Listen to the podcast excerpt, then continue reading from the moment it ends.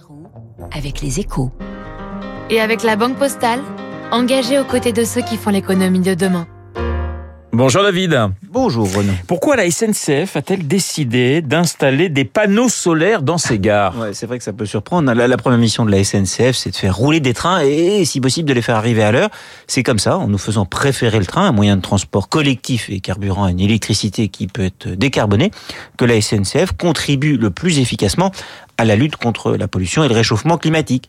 Mais la société de chemin de fer tricolore est aussi à la tête d'un gigantesque patrimoine immobilier. Et donc, si la SNCF commence à déployer des panneaux solaires sur son emprise foncière, elle pourrait, en théorie, aller très vite et aider la France à combler son retard dans les énergies vertes. Et cela va être vraiment le cas ? La SNCF va devenir un grand acteur du solaire ? Non, malheureusement, la SNCF version solaire, ça va être une goutte d'eau de notre petit parc photovoltaïque. La vérité, c'est que si le plan qui vient d'être annoncé est respecté, la SNCF va installer d'ici fin 2024 l'équivalent d'une capacité dite de crête, c'est-à-dire dans une situation d'ensoleillement optimale, qui est très théorique, de 30 mégawatts. Sur le papier, ça permettrait de répondre aux besoins annuels de 7500 foyers français, ce qui n'est pas beaucoup.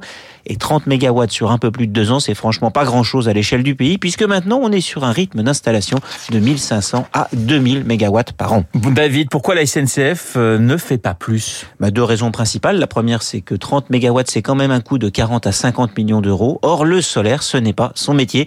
Il vaut mieux investir dans les trains ou la rénovation des gares. Du coup, la SNCF passe par un partenaire, en l'occurrence le groupe Ténergie, qui va financer et assumer le risque. Ensuite, le patrimoine foncier de la SNCF n'est pas vraiment adapté. Le plus pratique pour le solaire, ce sont des grandes emprises qu'on peut équiper d'un seul bloc. Il faudrait raser des forêts ou recouvrir des lacs pour être efficace, mais ça serait pas très populaire. Déployer vite et massivement sur de grands sites relativement vierges, c'est ça qu'il faut faire. Couvrir des zones habitées ou des gares, c'est compliqué. On a eu l'idée de créer des ombrelles qui recouvrent les parkings, et c'est ça, là, on installe du photovoltaïque dessus. On va obliger les supermarchés à le faire avec de l'argent privé. Et c'est ce que va faire la SNCF sur ces parkings qui sont près de ces gares. On va commencer par une centaine de gares, mais recouvrir ensuite toutes les gares ou tous les quais ou toutes les voies, ça serait très compliqué et pas forcément très rentable. Ce que fait la SNCF, ce n'est pas inutile, mais franchement, ça ne va pas changer la donne. Le décryptage de David Barou sur l'antenne de Radio Classique dans 1 minute, le journal de 8h, mais tout de suite, la météo.